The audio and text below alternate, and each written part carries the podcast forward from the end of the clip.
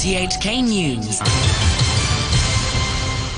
It's 11 o'clock. I'm Aaron Tam. Tonight's headlines. A director of the operator for a children's foster home has resigned after a report said staff there had routinely subjected kids under their care to rough physical treatment. The total number of COVID 19 cases in Hong Kong today has topped 100, reaching 107, and health authorities have locked down a Tung Chung residential block. Preliminary findings from an investigation into alleged abuse at a foster home in Prince Edward suggested that management must have been aware of the problem but did little to stop it. The director of the Society for the Protection of Children and superintendent of the children's residential home run by the society have now resigned. And an independent review committee that looked into the allegations has recommended that all childcare staff at the foster home be replaced in phases. Lester Huang, chairman chairman of the review committee, says that it's in the children's best interest. The um, reason we are suggesting in stages is because putting the children in the hands of total strangers will be in itself um, not in the child's best interest, the children's best interest. The independent review committee said staff at the children's residential home had routinely subjected children under their care to rough physical treatment. It found at least 10 incidents which it said amounted to abuse, including kids being slapped or kicked around, shaken, thrown against a padded wall, and having their ears pulled. Their report made it clear these were not isolated incidents. Mr. Huang said staff had disregarded the feelings of those under their care. The staff looking after the children generally had very rough conduct. And this rough conduct was used so as to bring the children under control as an imminent purpose. Of course, children need to be kept out of harm, and therefore some action is necessary. But um, the staff habitually were using some very expedient ways without really looking into the feelings or the how the children would take their conduct. Health authorities say there's a decreasing trend in COVID 19 infections at Kwai Chung Estate, while there were 58 more confirmed or preliminary positive cases, raising the total to 334. Only six new units at worst hit at Kwai House were involved in today's infections. Still, Dr. Chuang Shuk Kwan from the Center for Health Protection says it'll take them a few more days to determine if the spread of the virus has peaked. We observed that the number of units has gone down to single digit. So this shows a, a decreasing trend today. But we still need to observe for a few more days. I mean, uh, for uh, For the other buildings, we still need to observe, especially for Ying Kwai Lau. And for the fourth straight day, the total number of cases in Hong Kong topped 100, reaching 107. Among them, seven were local cases that couldn't be traced. A Tung Chung block has been placed under overnight lockdown in light of COVID 19 infections linked to the building. Residents of La Rosa A or Block 7 of Coastal Skyline Phase 3 were ordered to get tested. Meanwhile, an infectious diseases specialist has urged the government to be more pragmatic and slightly relax its COVID restrictions, as Hong Kong will have to endure the current wave of Omicron infections for months. Dr. Wilson Lam said the evening ban on dine in service at restaurants had resulted in more people eating out for lunch and crowds gathering during the daytime. He said people could be given more freedom instead of concentrating people going to places and restaurants in a relatively limited time period. For example, people uh, instead of going for dinner in restaurants nowadays they tend to do these activities and also eat and dine in the daytime. The outcomes is actually might not be optimal. In Chinese New Year, you know that people would not really totally stay at their homes. It might be more prudent to adopt a more pragmatic approach to allow a little bit of loosening these kind of restrictions in the coming period of time. Because we have to fight this Omicron wave for extended period of time anyway, so we might have to be more pragmatic. To the weather forecast, mainly cloudy, one or two rain patches tonight and tomorrow morning. Sunny intervals during the day. Tomorrow, temperatures will range between 18 and 22 degrees. The outlook, mainly cloudy on Friday. Temperatures will fall appreciably on Saturday night, cold in the morning, early next week. Still rather cool with a few rain patches during the Lunar New Year holidays. Currently, it's 19 degrees with the relative humidity at 86%. You're tuned to RTHK. The time is five minutes past 11. The government has locked has announced that it's extending the lockdown on Ying Kwai House at Kwai Chung Estate for another two days. The lockdown, which was originally supposed to last until tomorrow morning, will now end at around 7 a.m. on Saturday. Earlier, officials had also extended the lockdown of another virus-stricken block in the estate, Yat Kwai House. The Secretary for Security, Chris Tang, says the official secrets ordinance will be amended to better tackle espionage in Hong Kong. Timmy Sung reports. Responding to a question in the Legislative Council, Chris Tang said certain countries have been attempting to engage in activities to endanger national security in Hong Kong. He specifically mentioned the social unrest of 2019, describing it as a vivid example. The security minister told lawmakers that the administration currently relies on the national security law and the official secrets ordinance to tackle espionage, but said the latter is too limited in scope and needs to be revised. He spoke through an interpreter. In the existing official secrets ordinance, uh, the definition of uh, espionage work is uh, rather limited. It would cover um, the approach of prohibited places and the compilation of information that is useful to an enemy, we feel that um, this definition is um, not enough um, for us to combat um, the all manner of espionage activities and all the risks arising from this. Mr. Tang said the legislation will be amended at the same time as more laws are drafted against acts that endanger national security under Article 23 of the Basic Law. He said officials plan to submit a proposal to LegCo for scrutiny in the second half of this year. Former lawmaker Lam Cheuk Ting has been jailed for four months for revealing that a senior police officer was being probed by the ICAC over the force's handling of the 2019 Yuen Long mob attacks, in which Lam and more than 40 other people were injured. Altus Wong reports. Eastern Court heard that Lam Cheuk Ting had exposed an investigation into Yau Nai Keung, the then assistant commander of the district, who led an operation after a large number of white clan men armed with poles beat up passengers and passers-by in and around Yuen Long Station on July 21, 2019. Magistrate Jackie Ip ruled that the disclosure could have affected the graft busters' work and could lead people into thinking they can commit corruption with impunity. He said the revelation was not justified as it was not of significant public interest.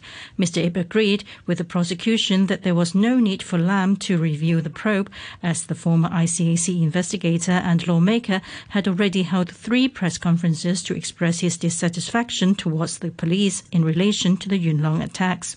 Lam was found guilty of three counts of disclosing the identity of persons being investigated. The ex-lawmaker has filed an appeal, but he remains in custody for an alleged national security offense in connection with a primary election. President Xi Jinping has told the head of the International Olympic Committee, Thomas Bach, that Beijing will honor its commitment to presenting to the world a streamlined Winter Olympics. Mr. Xi also said the number of medals won by China is not a priority. I don't care much about the number of gold medals that Chinese athletes will win during this Winter Olympics, but I care more about the energy and vitality that the Games will inject into our nation. The Beijing Games will get 300 million people to participate in winter sports, and the popularity of winter sports is actually a boost to a sports power. Mr. Bach expressed full confidence that the strong measures taken by China will ensure the delivery of a safe, smooth, and successful Games. Well, I would like to congratulate you, President, for not only having achieved, uh, but uh, having uh, overachieved the goal you have been setting for involving 300 million Chinese people in winter sports. China today is a winter sport country. And with this, uh, China and uh, these uh, Olympic Games are opening up a new era for the global winter sports. President Xi Jinping has told senior Communist Party leaders that reducing greenhouse gas emissions is not about reducing productivity. Vicky Wong with the details. President Xi said the country's ambitious low carbon goals should not come at the expense of energy and food security or the normal life of ordinary people, signalling a more cautious approach to climate change as the economy slows.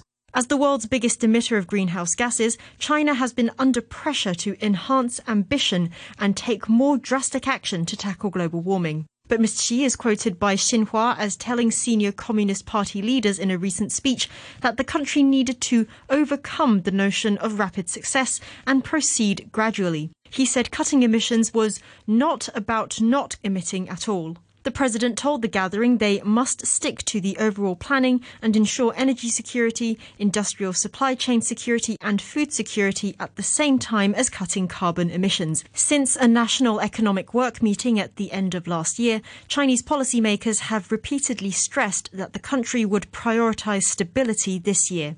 Observers say concerns in Beijing about the risk to jobs and growth on the mainland are mounting, especially as it prepares to hold a key Communist Party conclave later this year that is expected to extend Mr. Xi's rule. Russia has reacted to warnings from Washington of sanctions if it invades Ukraine, saying it is the United States and NATO that have flooded Ukraine with weapons and Western advisors. The statement was put out by Moscow's permanent mission to the United Nations. The BBC's Orlando, Orlando Teal has more details. The statement said the US was cultivating anti Russian feelings with talk of the build-up of Russian troops, while forgetting to clarify that those troops were on Russian territory. This contrasts, the statement says, with the actions of the US and NATO that have brought weapons to states close to Russia's borders. Earlier, President Biden said he was prepared to impose sanctions directly on his Russian counterpart, Vladimir Putin, if an invasion of Ukraine went ahead. The United States has also warned Belarus that it would face a swift and decisive response if it allowed its territory to be used for an attack on Ukraine. Ukraine's foreign minister has said that while the number of Russian troops amassed along its bo- the country's borders poses a threat, it's not enough for a full-scale attack. Dmytro Kuleba was speaking at an online news conference in the capital city of Kiev. At the moment, as we speak, this number and is insufficient for the full-scale offensive against Ukraine. What we currently see is uh, a scenario of destabilization of Ukraine. And that scenario is certainly imminent, it's already taking place sport. And at the Australian Open tennis, it'll be Daniil Medvedev versus Stefanos Tsitsipas in one of the men's singles semi-finals. The second seeded Medvedev rallied from two sets down and saved a match point before eliminating Felix Auger Aliassime 6 7 3 6 7 6 7 5 6 4 for a place in the final four. Tsitsipas had an easier time against Jannik Sinner of Italy in the quarterfinals, winning it in straight sets 6 3 6 4 6 2. Coming into the match, you know, you're trying to get the best out of your game. You're not thinking, you're not trying to predict what's going to happen. Oh, I might, you know, get away with it in three sets. You don't, you don't think this way. You are just focused set by set. You are trying to get as close as possible to clinching every single set. And eventually, it's the total amount that you get in return at the end. In the women's draw, seventh seed uh, Iga Swiatek of Poland will face American Danielle Collins in the semifinals. Swiatek needed three tough sets to overcome Kaia Kanepi of Estonia 4-6, 7-6, 6-3 to reach the last four. Collins, the number 27 seed, took care of Frenchwoman Alizé Cornet 7-5, 6-1.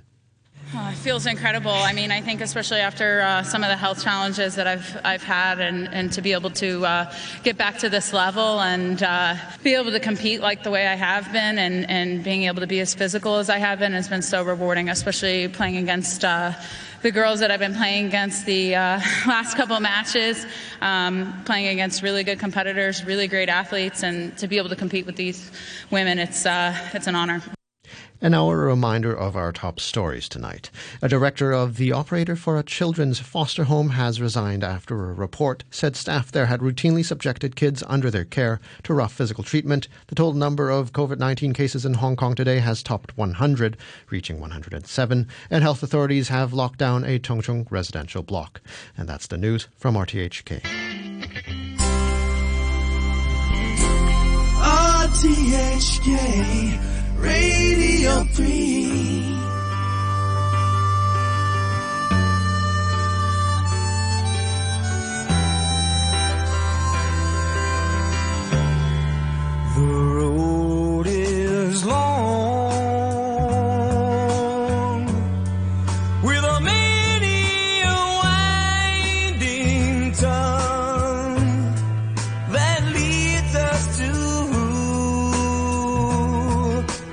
Knows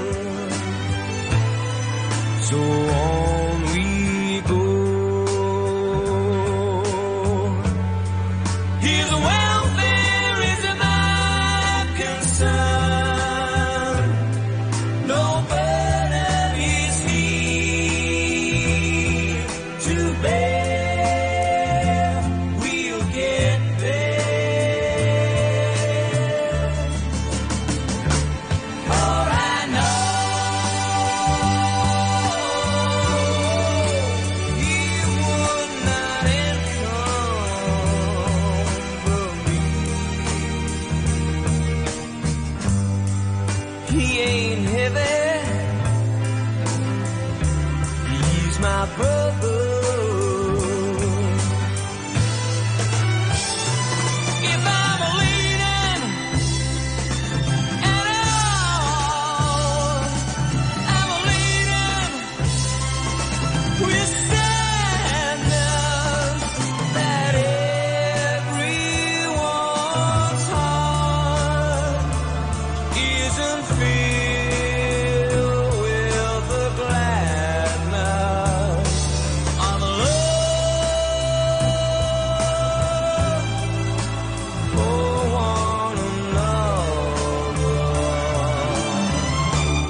It's a long, long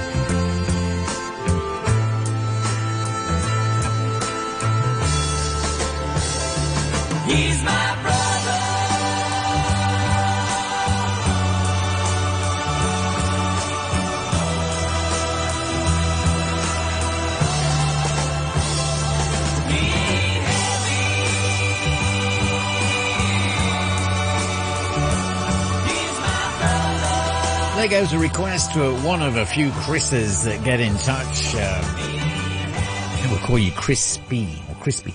Uh, Hollies, of course, he ain't heavy. He's my brother into our second hour this Wednesday. Heading into Thursday morning with our sentimental journey in around about uh, 40 or so minutes. Peter King with you here on 3.